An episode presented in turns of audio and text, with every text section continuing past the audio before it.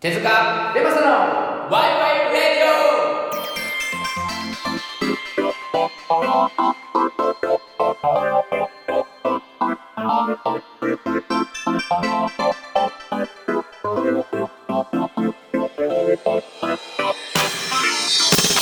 さあ始まりました手塚ベマスのワイワイレディオこの番組は日常にあふれるさまざまなことについてさぞかち深そうな感じでか考えていこうというバラエティ番組ですお相手は えー、激務が終わりました手塚とえー、ベマちゃんサイダーですよろしくお願いしまよろすしくお願いしますいやーなんかさっきからこういいっすねあのはいギターを弾いてる感じが 弾けな今日いも相変わらず、は 今日も相変わらずリモートでのお送りとなりますけれどもはいねあのーどうですかどうですかどうですかどうですそうですねはいあどうどうですか逆に逆にいや僕はもう本当に解放されたんでそれだけであもうそうなんだ解放されたんだ、とりあえず1ヶ月半ぐらいですけど、はいああーいいじゃないですかどうですかそうですね調子いいですよ調子いいですかはい調子いいですどういう感じでまああのーそうですねどういう感じでどういう感じでえーまあ今日どん、まあ、日曜日の夜に収録してるんですけれどもはい昨日なんかはもう、えー野球、まあ今日も野球だったんですけど、ね野球行って、ダブルはねい、だいぶこう、もう暑くなってきてますので、日に焼けながら、今日飲んでるんです一日か飲んでないいや飲んでないです、飲んでないあであそうなんだす。なんならちょっと喉乾いてるなぐらいで すね。それ飲んでくださいサイダーをベマちゃんサイダーなので、はいシュワシュワっとしたいなと思いますけれども、で、昨日はね、サウナまた行ってきてっていうあ感あじじで、ゃあ体調的そうでにすよ。はい。そうなんです。なるほどねえサイダーアコラジ感あアっていいですねコラジ言うと るやん好きすぎそうてですかアコラジ言ってるやんもうあ僕もアコラジっ子なの であれから聞いてくれました僕0回しか聞いてないんですよねあ0回聞いてくれたんですか0回聞きましたはいどどうでした0回いやなんか勢いがあるよねああそもうあうのパッ0ション回いいよねパッションがうんなん今何か回そのまで俺は今ね確か32回とかを聞いてますね頑張れ頑張れはいまだ210にゃですよえっ、と206回とかかな今、うん最新がそうだよね結構とかまでもうそのアコラジは出てるんですけどうん僕は、えー32回で、を今聞いてるんです。はいこの前ですね、あのー第10回、15回ぐらいだったかなうんを聞いたときに、僕、あの、お便りをね、おうん書いたんですよ。はいはい。で、その、えっ、と、お便りを書いて送った内容が、うんあのーまあ、聞いてますと。で、えっ、と、その、まあ、アコラジっていうのはですね、えっ、と、細身のシャイボーイっていう、えっ、と、シンガーソングライターの方と、えっ、と、ジャーゲジョージさんという放送作家の2人で、あの話をしているんですけれども、うんそのね、うんジャーゲジョージさんが、なんか、えー第10うん何回か忘れちゃったんですけど、えーっとね、他の仕事があるからっつって、うんその、なんかね、30分ぐらいで、なんかすいません、僕ちょっと抜けるんで、あと、細見さんお願いしますみたいな。一人でやったのね。っていうのを、なんか、やった回があったんですよ。うん。で、それを、あのーその翌週にですね、細身のシャイボーイが、あ、じゃあその回の最後かなに、あの、あんまり俺のことを舐めてくれるんじゃないぞと。どういうことえーまあ、そのね、アコラジも本気でやってるんだと。で、その、ジャーゲジョージにも、えー給料払ってやってるんだから、そこを他の仕事があるからといって、こう、飛ばすなと。なるほどそこら辺のその気持ちのところどうなんだしっかりしてくれよっていうのを番組の冒冒頭というかもう最後の、えーエンディングでねこうむむちゃくちゃに言うわけですよ。うん。で、えー、とジャーゲジョージさんがその、まあ、翌週本当にすいませんでしたみ たいな謝罪をするみたいな回があるんですけどはいそれについて僕はこうお便りを送ってとジャージャーゲジョージさん今でも元気にやってますかっていう過去からの手紙みたいな感じでうん。お便りを送ってるんですけどうん。僕の中のこうルールとして、あのー飛ばし聞きはしないと。うん。言ってるね。うん、なので、それがこう読まれてるのかなっていうのは追いついた時にしかわからないっていう なるほど。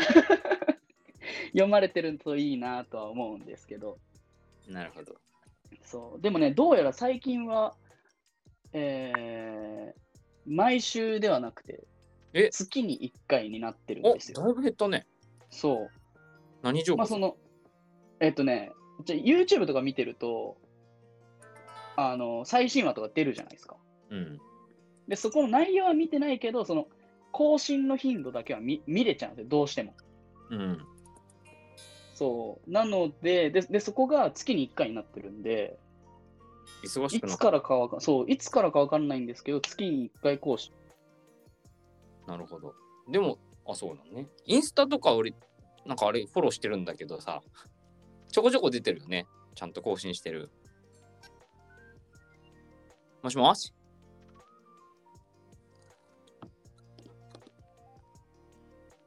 もしもしあ、もしもしすみません。なんかね、 ごめんなさい。ちょっとこれ、あの、リモートあるあるかどうかわかんないですけど、電話がかかってきましたね。 すみません、すみません。あの、何でしたっけいやインスタ見てますよの話です。あ、そうそうそう、インスタとかね、やっぱどうしても見れちゃうんで、インスタとかその編 YouTube 絶対、このま ま。すいません、申し訳ございません。出てはないので。 えーそうですね。あのーうん、あのーインスタとかね、YouTube の更新頻度だけは見れちゃうんですけど、なるほど。えーそう、それが読まれてるのかどうかっていうのはちょっとわかんないので、206回を楽しおみいに。つく、いつやいつなんだろうね。でも、どうだろう。1ヶ月前ぐらいに聞き始めてるかな俺、この話してるのって。1ヶ月、そんなことないか。1ヶ月半ぐらいか。まあ、そう、うんぐらいなのかな。1ヶ月そう、でも、約1ヶ月半で32万、い2とかかかって3。るっから、1日てことは、1日1本聞いてんのよ。確か平に、均すると。2本聞くときもあるし、0本のときもあるけど、うん。そう平均するとそれぐらい聞いてるから、だから200日後ですよ。要するに。だから今年、今年というかまあね、結構近いそ将うだ来かにはら、半年後 ?7 ヶ月後ぐらいかなうん、あ、もっとか。7ヶ月後ぐらいに追いつくんじゃないですか。あ、でもその時にはもう、あその新しい回も出てるのか。まあもちろんね。まあ、わかりませんが。だからベマちゃんがわかそるのったタイミングでは間に合うかもね。そうだね。まあ、1年後には少なくとも追いついてるでしょうね。ちゃんと聞いてんだな、偉いね。はい。そんな感じです。でも、嬉しいわ。やっぱりそのなんか音楽の要素とかさ、入れたいなって言ってたから、ね ねえまでの時間が長いのよ。 なんだよ、そのしみじみしたねえは。え。ああ、はい。いいですね。休日は。はい、いや、もうすごい休日してますね。うん。どうですかどうですかもう私、ちょっと一通り喋りましたけど。ね、僕はそんなうん。目新しいこともないですが、はい。ただなんだろうな体感として最近すごい思ってるのがうん。やっぱこうねうまくできているなと人生はほうまくできているというかこうやっぱこうなんだろうなこう無理しするというかちょっと頑張るってしまう瞬間があるじゃんう。うん。でそれはやっぱねどっかでこう回ってくんだよねツケがほうほうほうほそうだからまあその瞬間は頑張れたとしてもやっぱその疲れとかいろんなものがやっぱうん後でやってくると、うんうんだからそういうのを見越してうん、うんある程度こう、まあ、僕もいい年なんでねある程度そういうのを考えていくっていうのは必要なのかなって最近ちょっとああ思なるほっどてるんですよだからもう明らかにじゃあここまで頑張んなきゃいけないと時間的にね、うんうんうんであっうん例えば午前中に全力フルスロットルでいったら明らかに午後持たなくなるわけですようんそうだからその午な後るほども考えた上でのそのなんかこう、バランスのなんていうの体力の使い方とか例えば大事なのが午前中で終わりであるんだったら別に午後死んでもいいわけだから午前中にパワーを費やすわけだよね、うんうんなんかそうやってちゃんとこうなんだろうなバランスをとっていくみたいのがはいやっぱこうトータルのパフォーマンスを考えた時に非常に重要なんじゃないかとなるほどいうのをちょっと最近体感として持ってるんですよね。なるほどですねうん手塚さん年取ったなって思う時ある年取ったなって思うのは白髪が増えてますね、あのもみああげそうもみあげのはいえあとほうれい線の深さぐらいですかねー、あーでもそれ以外は見た目全然変わんないけどなうーんでもなんて言うんだろうなでもやっぱ話とかも若干ついていけなく若若干ついていけなくなる時はあるかな、あまあ特にとかあんま見ないからさもしもしーあーごめんなさいすいません大変申し訳ございませんなんかアプリが消えちゃったよ ああそうですかはいなんでまあアニメとか見ないしそうなんですそういうのがやっぱ若いっていうのはアミアニメを見ることなんですかいやアニメを見ることではないですけどとうんなんでもともと弱いところが若い子がう例んえばそういうのが好きだった時に、なおさらこうんうんうちょっとついていけない感というかああはなんかそれなりになんだろう見見てるんだよいは見いてるんだけどすごくなんだろうなこう見たくて見てる感じじゃないんだよねああなるほどねちょっとこう予備知識入れとこうみたいなそうそうそうそうそう下心みたいのがあるっていうことか下心というか、まあ、ちゃんとこう今の時代がどういうのがこうひょなんだろうね求められてるうーんっていうのがなるほどねすごくなんだろうなこう楽しんでないというか ああそうなんです大人になったんだねだからそういう意味ではちょっとそのそのなんだろうなうんこんう義務感じゃないけどはいはいある種それに近いような感じで見てたりする部分は多少なりともある、ああなるほどうん、なるほどでもそのそそのなんていうかな流行ってどうやって作られるんだろうねうーんだってそのまあなんて言うんだろうな小さい小さい頃というか、まあ、僕も最近こういろいろとこう野球を教えてたりしするときにあの本当に好きで野球やってるじゃないですかうんうんうんとか多分その若い年代の子たちのアニメを見るときって本当にそのアニメが面白くそうてで見見ててるるいやそうだろうじゃねないですか。でそのそのなんていうんだろう流行っていうのをこういつの日からかちょっとなんていうんだろうなこうなんていうんだろうなその流行を知ろうとして見てたりとか、うんうんうんえー、となんていうんだろうこう今なんていうのかな誰がこれをこう仕掛けたんだろうみたいな目線で見てたりするじゃない単純に好きだから見てるというよりかは。いやあるねすごくあねる、なんかそその、まあ、流行を、まあ、誰が作ってるのかっていう観点もあるし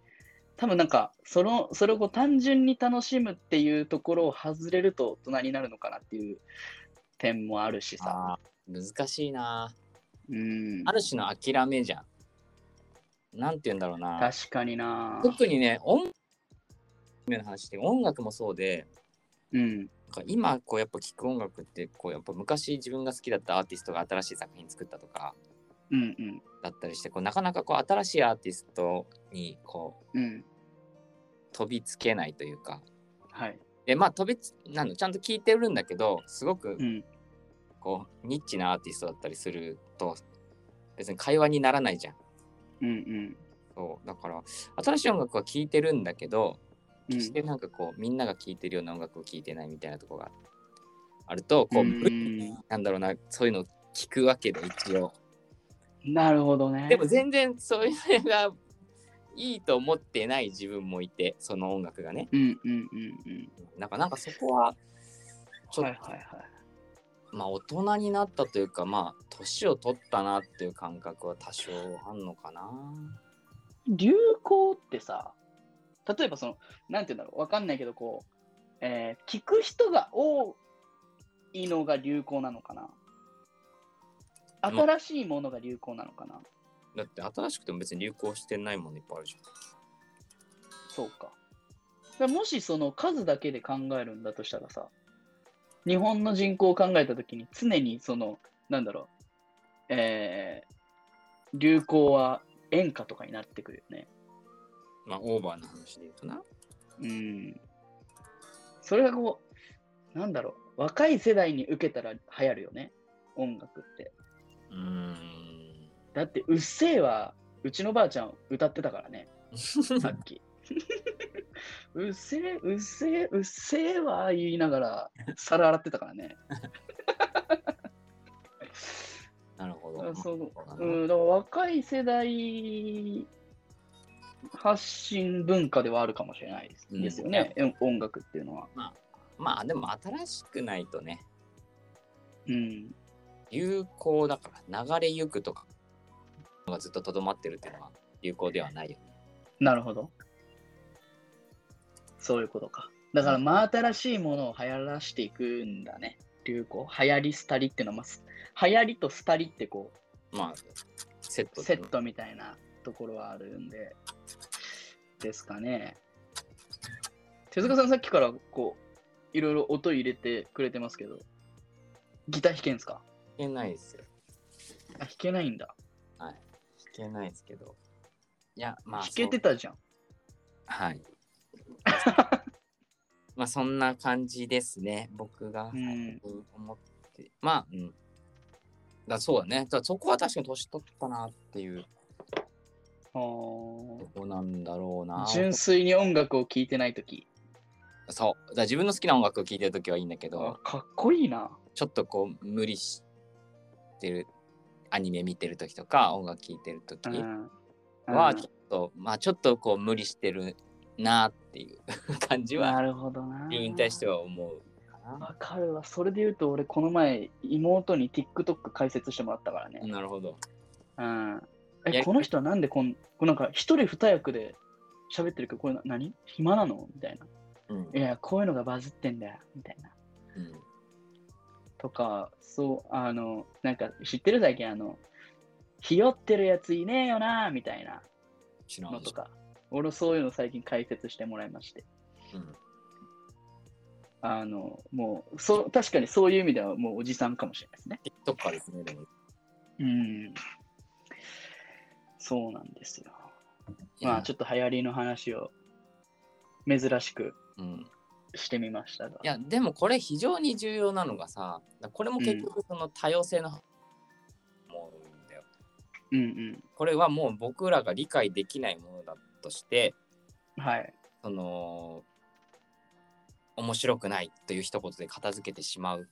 っていうのが、ある種こう、うん排除してしまうような行為じゃないですか。うんうんうん。だから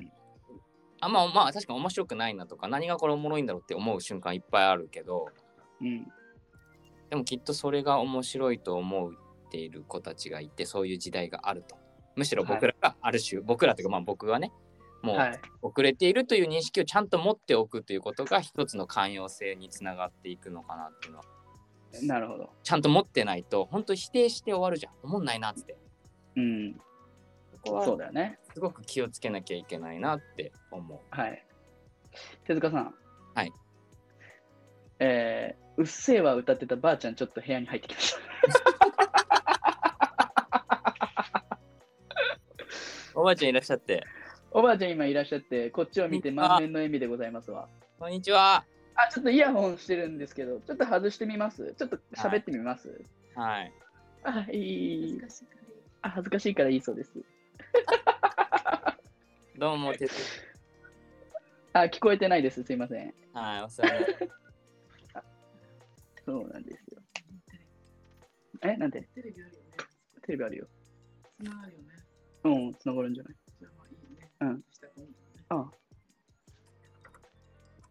はい、おやすみ。はい、ばあちゃんどっか行きま した。すみません。あのーこの収録してるっていうのを分かっていながら、わけわからん話しておやすみって帰りました。うんちょ大っ丈と出たかったんでしょうね。夫。 本当はね。ありがとうごちざいょまっす。と出たかったんでしょうね。あのいつでー、も何の話しましたっけ何の話だろう。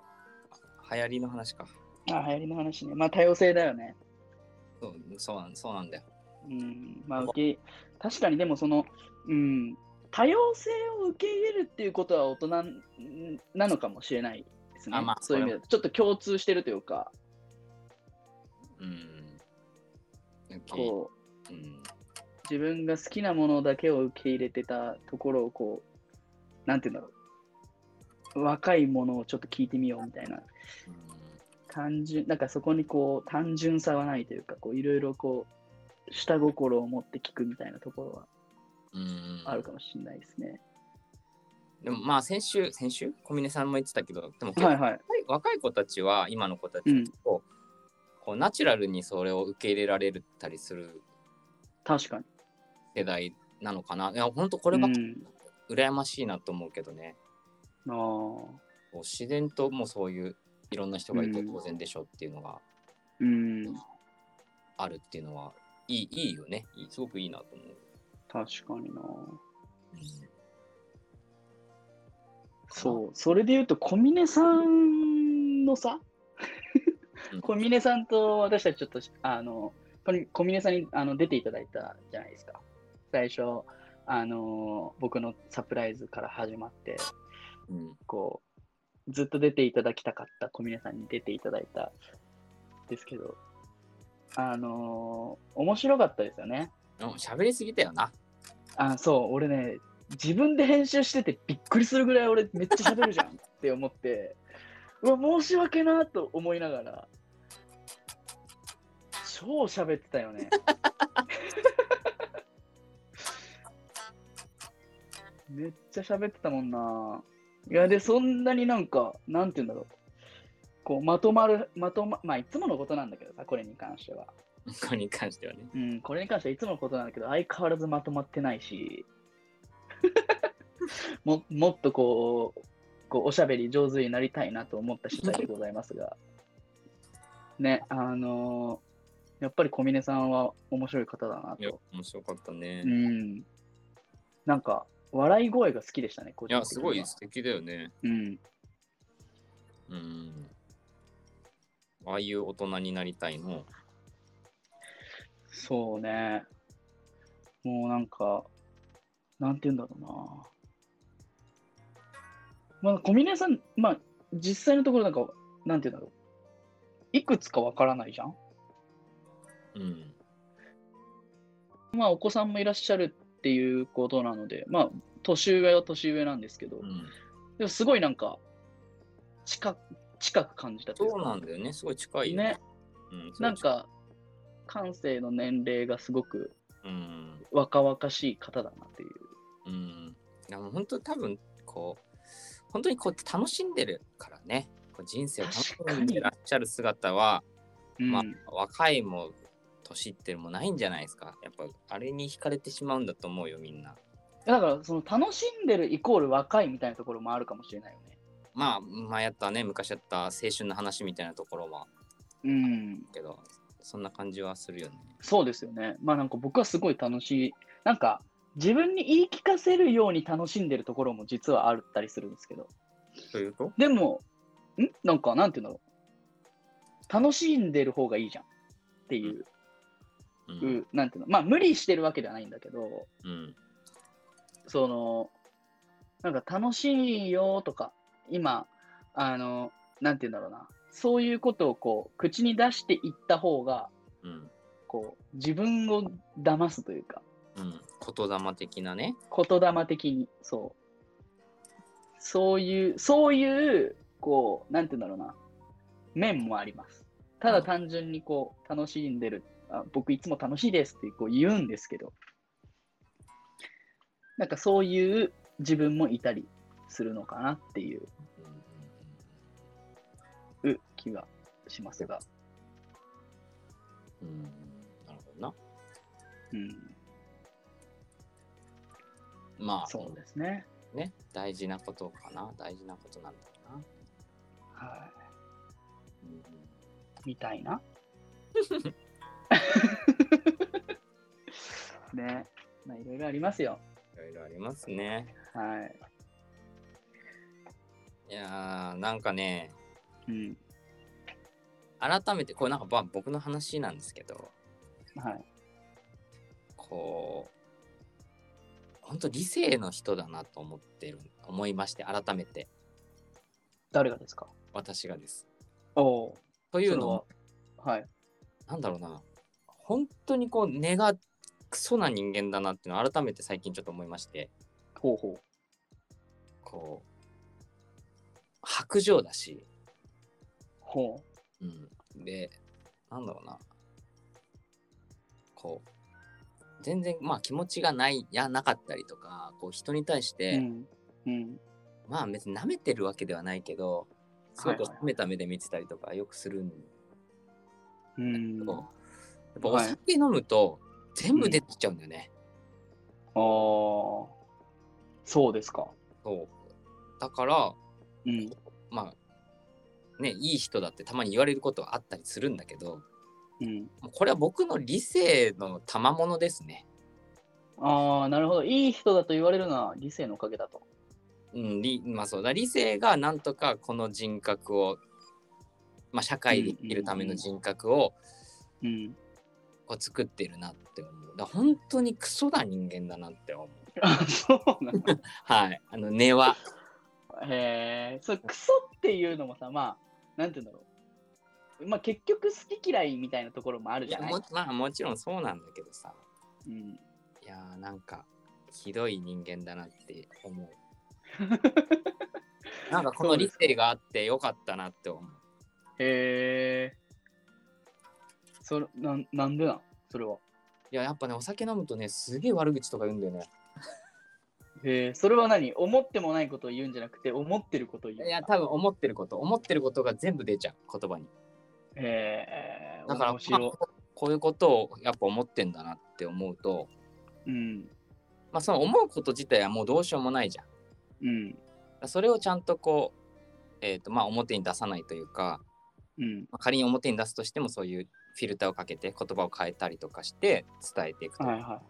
い。はいはいはこう思ってしまうというその本質的本能的なもの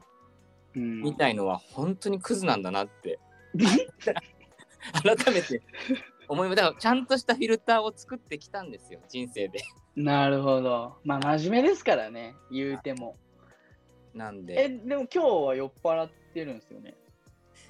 今日はまあそこそこ酔っ払うでもでもこのぐらいだと全然大丈夫です、あーまだまだまだ出ないですか。はい、大丈夫ですまだ理あ性ーそうですか。理性の壁がまだ残ってるんであーそうですか。はいそうそうか。あなんかあー安倍そ安倍総理の悪口一個ぐらい言ってもらおうかな思ったけど。うん、なんで前のそうか。そう だからなんかじゃあそう誰誰の悪口にしとくいやいやいやいやいやなベマちゃんとかさ多分出ないでしょ、俺うん、まあ、思ってないからね。そうなの これがねやっぱね嘘嘘嘘、出るよ。全然出るよ。出る聞いたことないですかないですねあ、そうんう。うーん、どうだろう。なんだろう。でも、うん、出るよ。あそうん。出ると思うまあまあそんなでも確かにな泥酔してる感じの時に会ったことないからっていうのはあるかもしれないけどね、う。なるほどね。うんあーでもちょっと悪いどうどうなんだろうな。自由な感じ出していい由よ。うんトイレ行ってくるね。ああ、それ自由だね。これ、まあ、始まって何分か経ちましたけど、先行っとけんかったんかなと思うタイミングではありますね。やってますね。自由ですね。まあ、こう、ちょっと一人にされたので、オンライン上で一人にされたので、何話しますかね。まあ、今日、まあ、今日あった話というか、僕のじゃあ、一人語りをちょっと皆さんに聞いていただこうかなと思いますけれども、まあ、最近、あのー野球を教えていて、こう、人を育てるという時に、こう感じるものが、あの僕はある、あるっていう話をしましょうかね。えー野球を教えていて、うん、僕が今教えているのは中学校の、えー野球チームで教えているんですけれども、えー僕のチームはですね、中学校が今、えーと教職員の方の、えーと働き方改革っていうので、えーと中学校の部活が、えーこうかなりこう制限をされている、土日とかだともう、えー練習が、えーえっと長い時間できないということで、その空いた時間がすごいすごいたくさんあると。で、それでも野球をやりたい子たちっていうのは一定数いるので、まあ、そういった子たちがこう通えるようなクラブチームに、えー、属あー、帰ってきました。おーおーおー、なになになに なにはい、ただいまおかえり。 ちょっと今、一人で語ってたけど、話話半分ぐらいでうん、聞こえてたいや聞こえてない、トイレしてたから。なんか野球の話してたのね。野球の話をしてたんです。何の話してたの、まあ、そのね、うん、今、えーと野球をこうチームで教えているんだけど、はい。こうその時にね、やっぱりこう、人を育ててるわけじゃないですか。うん。で、そこでちょっと思うことがおうあったのでおう、それをちょっとこう漫談風に語ろうかなと 思ってたんですけど。おもろかったそれ漫談になってたじじゃん。ゃあ、あのね、面白い話とかじゃなくて、ちょっとこう、なんだろうな、面白いってさ、こうファニーの面白いとさ、うんえーインテレスティングのさ、うん、なんイでンテレスティングのさ、面白いからじゃん。わかるこの、日本語ではこう、面白いという、インタレスティングだって言いたいんでしょそう、インテレスティングの方かなと思って話し始めましたよ。でももう、あの、この YY レディオにね、ファニーの方なんてないんだから。あるよわ我々はインタレスティングをこう目指していかなきゃいけないんです歌よ。歌ってたじゃん、かつ て。かつてね、あれファニーだったかなあれファニーなのかなあれすらもインタレスティングな気がするよ、俺は。物語作ってたじゃん。あ作ってましたね。ああいうコーナーをちょっともう復活させましょ うか。ねそんなこんなで。えもうまだ話の途中でしょいいや、途中途中。いいいしゃいべしゃべしゃべってよ。や、なんかさ、うんえーっとね、最近、まあ僕が、あの、まあちょっとあの途中からなんで、手塚さん、あの、また後で説明するけど、はい。あのね、まあ、僕が、えー、と教えてるところは、えーと、活動時間が短くなった中学校の部活の、うんえー受け皿的な感じその、うん中学校の部活は、えー、と練習量が短いんだけど、まあ、それでも野球やりたい子たちはいる。うんで、そこの子たちがこう通えるのクラブチームを、えーやってるんです。で、うんえーっと、野球をこう分かりやすいように言うと、すごい本当になんて言うんだろう。小学校の時にチームで、なんて言うんだろう。キャプテンで4番でエースですみたいなうん。子が、こう本気でこう野球を極めたい子たちっていうのは、公式って言って、そのプロ野球で使うボールと同じボールを使ううん。そのリーグがあるんだけど、うん。そこに行ったりするんだよね。うん。で、えっ、と、なんだろう、野球、そのシニアとか、まあその公式、まあシニアって言うんだけど、その公式のことをうん。その公式行くまでもないけど、でも野球は好きだし頑張りたいっていう子はうん、中学校に行くっていうのが今までだったんだけど、うん。その中学校がもう本当に、なんて言うんだろう、練習時間がすっごく短いよね、今。うん。で、えーっと、そうなった時に、でもそれでも野球やりたい。でも、公式に行くまで、行く、その、なんていうんだろう。公式に行くのはちょっとっていう子たちうんっ。ていう、その中間層が、えーっと、入る軟式のクラブチームっていうあ立ち位置で、学そう、あクラブチームなんだよね、今、教えてるのは。うんで、まあ、そこの子、そのチームの子がね、えー、と最近一人ちょっと辞めちゃったんですよお。うん、でまあその、まあ、僕たちはクラブチームなのでこうなんとか残ってくれみたいなことはねい言えないんですよねこれが。うん。でまあでもその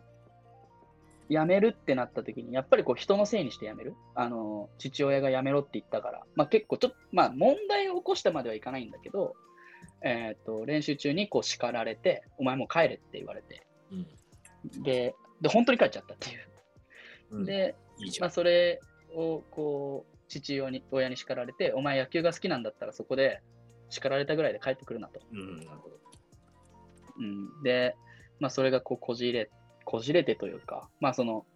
お前なんだろう、まあ、本当に感謝の気持ちとかも家にいてもこう伝わってきたりしないし、うんここで野球をこうなんだろう、えー親にやらされてたりとか監督にやらされてる野球なんだったらやめろって言われてなるほど。でやめちゃったんですよね。うん。うん、でその、まあ、僕がそれから感じたのは、まあ、辞めるという選択をさせてしまったという責任って、まうあ、ん僕もちょっとは感じてるその子がねあのチームに対してこうなんだろうな自分の居場所だったりとか自分がそこのチームにこうなんだろう俺がいないとこのチームはダメなんだとかそういう責任感だったりとか野球が大好きだったりとかうん。いろいろこう踏みとどまるうん。何かっていうのをこうその子の中に作ってあげられなかったっていう、うんえー悔しさみたいなものもあるんですけど、うん結局その最後に決め手となるのはこう野球が好きかどうかいや、なんですそよこだよな。ね。そこだと、うんでまあそのねまあ結局その子は最終的にはねあの父親に「お前もうそんなんだったら野球やめろ」って言われたからやめるっていう感じにはなったんですけどでもそれお前が最終的に決めることだからなっていう話うんにはなってるんですよ。でそれで「お前さんあの時間あげるからお前考えろ」お前の言葉で最後、えーどうするか続けるんだったらこういろんなこれから頑張りますっていう意思表示をしのもと続けなさいとうん。やめるんだったら自分の言葉でやめなさいっていう話をになって結局そこで彼はやめるという選択をうん。取ったんだけれども、ううんん。まあ、そこがすごく僕的にはちょっと悔しくてですねそういう場所を用意できなかったと。うん、彼にとって、こう、まあ、なんだろうな、彼、まあ、一番、一番のやっぱ思いっていうのは、野球を好きにさせてあげられなかったという、うんうんうん。その、えーいろんな人に頭を下げるって、野球が好きだから下げれると思うんですよね、うん頭を下げるときって。うん、まあ、だからそれが最終的にそこの、いろん、なんだろう、それを天秤にかけたときに、やっぱり野球が好きという気持ちが上回らなかったっていう結果だと思うので、うん、まあ、そそこはすごく悔しかった。で、まあ、そこれが、この、まあ、聞いてる方にどんな、こう、ね、あの、話として伝わるかわからないですけど、まあ、僕は、その、何かをやるときに、こう、好きかどうか、楽しいかどうかみたいなうん。ところってすごくこう重要ななんか自己中なようで実は自己中じゃなかったなんかその他人のためになったりとか、うん、好きとか楽しいっていう気持ちをどれぐらいこう尊重できてるかなみたいなところは、なんか今回の一件ですごく思ったんですよ。なるほど。うん、うんだから、まあ、いろんな場面でねそういうことってあると思うんですけど、うんまあ、好きな気持ちっていうのは、えー、なんて言うんだろうな。こう、無視しないでというか、うん。うん。まあ、僕はこれからまだまだまだ野球は教えていくので、うん。本当にこう、なんだろうな、野球をしてたから、野球しかしてこなかったけど、お前野球なかったらお前の人生どうなってたんだよっていう人もいっぱい見てきたし、お前うん本当に野球あってよかったよなみたいな人もいっぱい見てきたし、ね、あの、まあ、今回、まあ、個人的にはすごく悔しい思い、彼が野球をやめたっていうことはね、うん、うーん思いをしたので、本心がわかんないけどね。そうなんだよね。本当にだからその中学生あるあるのさ、高校でも野球はやりたいですみたいなことを言ってるみたいだから、うん、あ、そうなんだね。そうそうそう。だだから、、天気の、あれもあうるね。ん。だからその嫌いにはなってないと思うんだよね。まあそこを、そしたらうんだからその、まあ親と、ね、その親との関係性とかもこう、なんて言うんだろう、ちょっとこう、反抗期というか、あるだろうね。うん、反発する気持ちみたいなものも中学生は持っているだろうし、そういったところ、まあ、そまあ、そのせいにするわけじゃないけどね、なんかそれでもやっぱり野球が好きだったら、まあそうだね。だから戻ってこれる場所を用意してあげるっていうのが大事なんじゃないまあでもね、ちょっとそれも難しいんだよね。もうその、チームとしては、こう、もうこ大会がこれから入っていくっていうところで、うん彼一人に構ってらんない、今の現状としてっていう事情もあったりとかするので、まあ、戻りたい、本当に野球やりたいですって。あだから今すぐとかじゃなくてだよ。あうん、まあでもね、3年生なんだよね、彼が。うん。で、もう本当に次の大会で最後だから、うんすごく土壇場で、うんえー辞めることになったので、まあ、本当に次の大会終わったら本当に、えー辞めるというかもう卒業うんになるっていうところだったから、まあ、その帰ってくるなら今すぐ帰ってこいよっていう話だし、うんうん、じゃないともう卒業だよっていう、うんまあ、夏でさあの夏の大会が終わるともう引退になるのでね、まあ、卒業というか引退かになるので、うんうん、まあだから、その、まあ結局その野球するのって何のために野球するのかって言われたら、まあ好きだからやるっていうところもあるんですけど、何のためにっていうところはやっぱり人間的成長、うん礼儀だったりとか言葉遣いだったりとか人のことを思いやるとか、まあ9人でやるスポーツだから、うん隣でね、練習してるやつの気持ちをこう察するとか、まあいろいろんな能力が野球から僕は教えてもらったんですけど、うんうーんまあそういう、えー彼が一人の人間として成長するために、えーお父さんとか、えー監督、コーチ、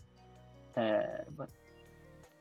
そことこう話し合った結果、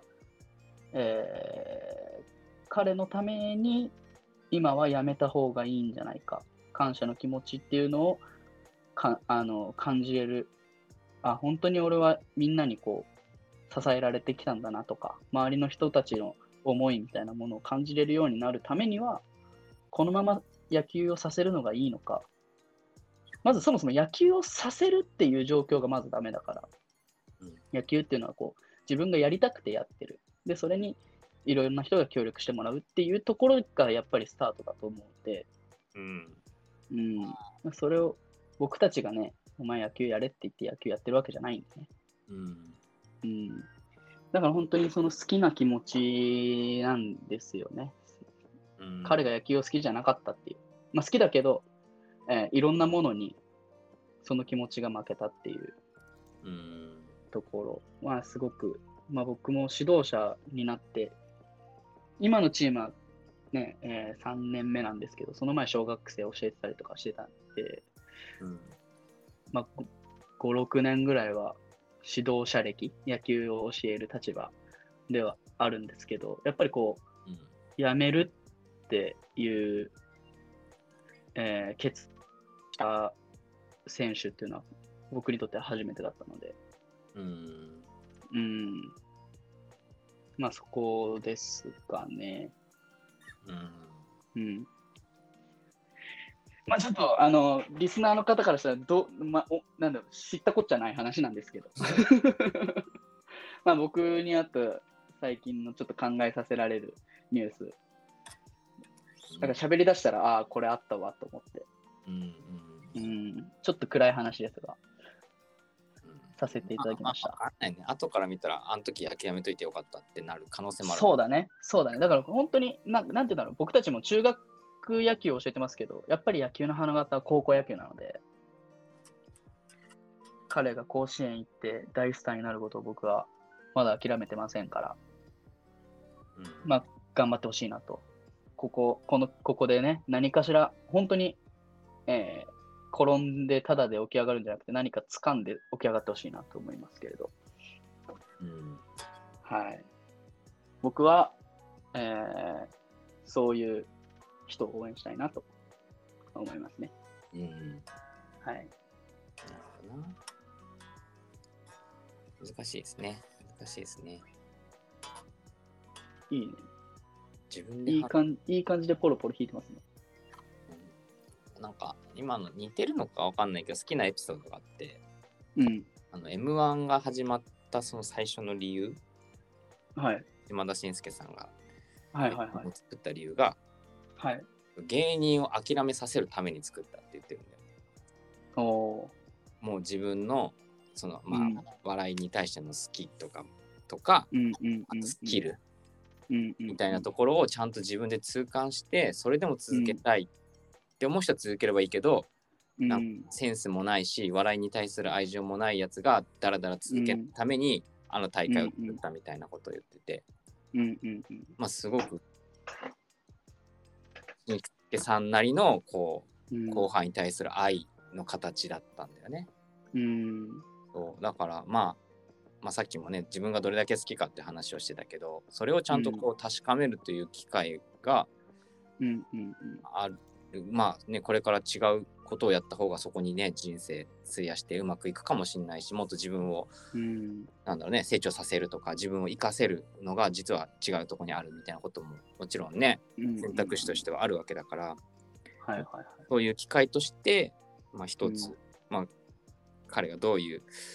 思いでその決断をしたかどうかはもちろんわかんないけど、まあ、一つの大きなこう考えるき、大きなきっかけになったのは間違いないわけじゃん。そうだね。だからもうそ本当にうん人生という視点で考えてほしいですね。うんまあ、なかなかね中学生でそれ考えられるかって言ったら難しいけど、でもそういうことがなければ多分野球とは何かとかさ自分が何してるか、多分なかなか考える機会なかったと思うから、まうん。あ、そういう意味では非常に重要なことうん。っていうふうには思いました。うんそうですね。うんいや、間違いないです。うん合わないこと確かにしな。ょうがないからねもったいないじゃん。うん。確かにでもなんか、なんて言うんだろう。その、それこそ僕は野球やってたので、えー甲子園っていうものがあるんですよ。ちょっとそれ M1 に近いなと思って。うんうん。誰でも平等に夢は追えるんだけど、ね、それ、夢を追うっていうことは、こう、ちょっとなんか、なんて言うんだろうな、諦めとの、こう、えー、セットというか、うん、まあそうだね。うん、まあそういう意味では、甲子園と M1 って近いのかなって。で、その諦めさすことが愛っていうのも、やっぱりなんか、やっぱり厳しい世界だし、うんうんでもやっなんだろう、なんだろうな、僕は甲子園があってよかったなと思って、まあ、僕は出れなかったですけど、えーそれに向けて、え2年と少し、2年半ぐらい、3年生の夏まで、こう、もっと言うと、僕は小学校1年生から野球を始めているので、うんえー12年間、うん11年と半年ぐらいは、えー夢をこう描きながら、毎日、毎日というか毎週、まあ、毎日、あの、そこに向けてのこう日々を送っていたので、それがね、もしかしたら甲子園がなかったら今でも夢を見てたかもしれないし。それでいいけど。まあ、まあ、それで言うとね、毎年ドラフト会議の日には僕はちょっとあのドキドキしてるんですよ。やっぱ、全国の野球人がね、ドラフト会議の日はドキドキするんですよ。まあでも、ね、あのやっぱりこう、そ、そこがなんか大人になってるのかなっていうね、うんいう気はしますね。はい。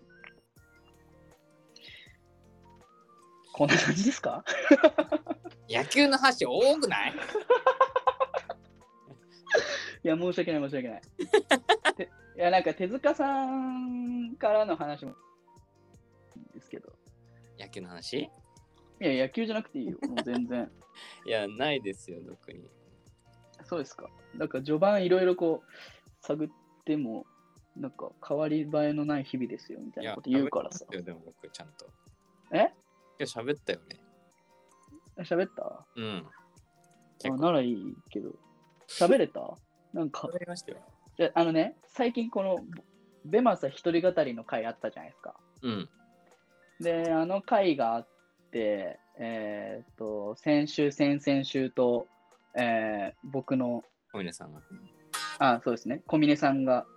喋って、で、その時も僕はもうその2週連続喋りすぎてるんです よ。で、どうやら多分、今週も喋りすぎてるんですよ。どうやら。そう、どうやらね、あのー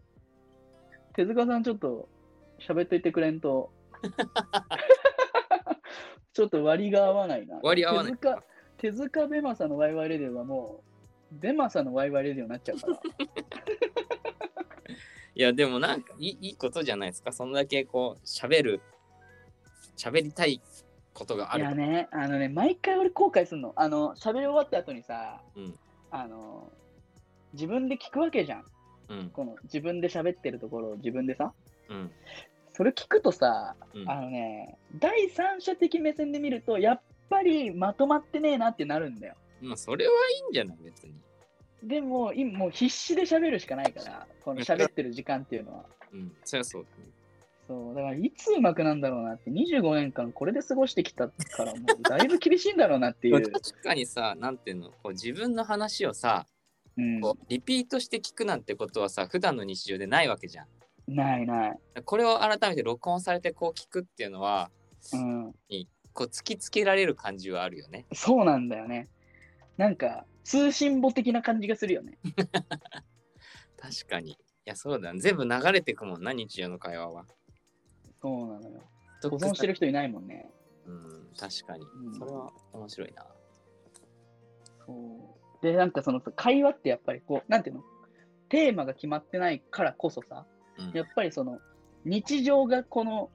トークに出るわけじゃない、うんどういうこと考えてきたのかとか、どういう行動をして、どういうものを目にして、うんどう考えてうん、っていう、で、そのまあ、もっと言うとこう、小さい頃からどういう教育を受けてきたのか、頭がいいのか悪いのかとか、うんなんかそういうのが全部こう、この1時間ぐらいうん。に詰出めて込しまうからさ、そうそうそう、はずい。でも、だからそれを聞いて、うん、小峰さんは、もうこの人はこんなに純粋に生きれるのかって言ったわけじゃん。いうん、チ今ャのンスじゃないんだよな。や、だからここがうん、もうパッケージされちゃってるんだろうね。で、聞く人どういがうここう聞いてるっていうのは事実じゃん。う自分が純粋かどうかと思ってるかあどうまかあ。確かにね。もう相手がそう思ってるっていうのがそれ事実なわけであって。うん、少なくともこのね、まあ、何時間か聞いてもらってる中にさ、うんそれがもう入っちゃってるわけだから、うん、うんまあ、そそれはもだうないうものとして、まあいいん僕、じゃない純粋ですわ。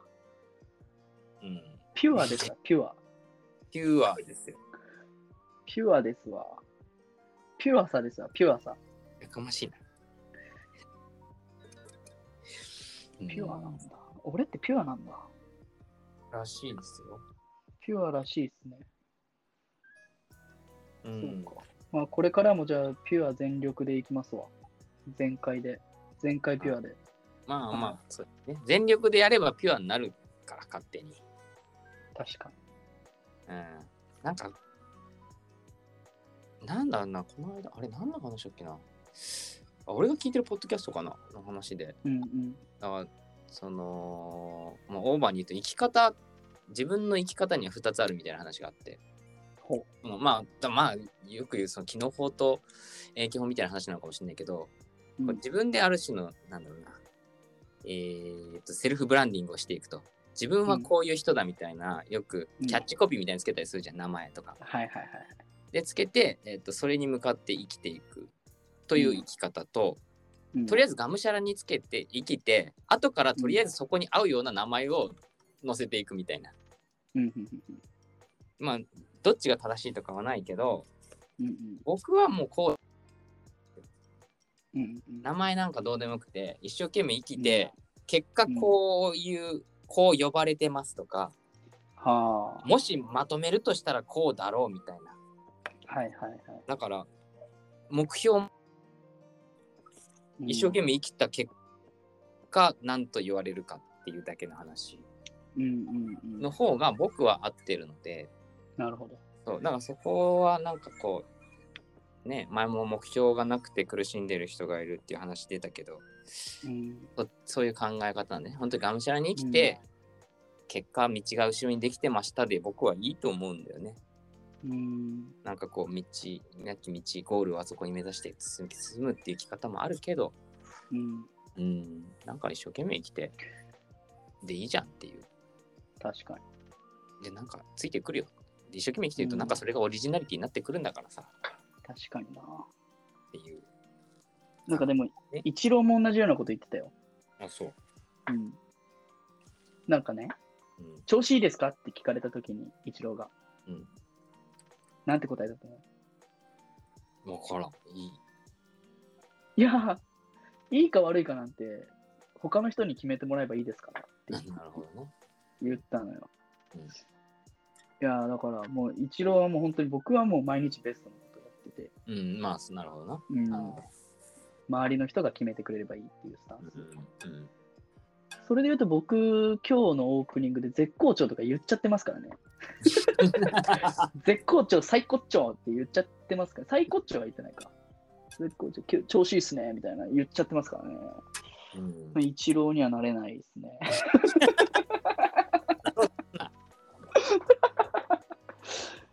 ね。いや、でもなんか、こう調子いいと、うんこう調子乗るっていうのはまた別なのかもしれないけど、うん。調子は乗っちゃダメだね。ダメだね。僕は最近すごく思いました。足元わかる救われる。一瞬で足元救われる。わかる。常に、こうやっぱけんうん謙虚でいるというか、うん。あのまあ、感謝も含めてね、いないとそうだね。すぐ足元すくわれるよ。びっくりする。間違いない。うん。いやー、なんか、そうだね。あの、自分自身にも、あの、すごく聞き問いただしたいですね。まあ、今回、あの、まあ、感謝の気持ちっていうのは、一つちょっとキーワードだったりしててはい、あの、まあ、野球をやめるってなったのも、お前、感謝の気持ちは、なんか、ありがとうっていう言葉があんまり出ない、そのうん周りの人たちに対して、うん。野球をやれることも当たり前とか、うん。こう当たり前と思った瞬間にありがとうっていう言葉は出ないじゃないですか。うん。うんまあだからその感謝の気持ちっていうのがないとダメなのかなっていう。そうですね。あれ何の話だっけ ちょっと。あの、人知れず不時着して足元すくわれんぞって話ですよ。た。ああ、そうだね。うん、感謝の気持ち調子に乗ってると。そうですね。そうほんとでもね、うん調子乗なるんねかなんかあったのとは、え、調子乗るんだ。いや、もうよくあるよ。調子乗って、足元すくわれること。ああ、はい。だから、謙虚にいたいものです。うん、そうですね。ということで、こんなもんでしょうかこんなもんでしょうか、今週は。はい。はい。ということで、何度か来てしまったので、うまく編集できるか分かりませんけれども、はい。頑張りたいと思います。頑張りたいと思う。あ、編集をね。頑張はりたいはいい、はい。頑張って、頑張りましょう。頑張りたいと思います。はい。今週もありがとうございました。ありがとうございましたた。手塚とありがとベマサでした。ありがとうございましうごたざい。ました。また来週じゃあね。バイバイ。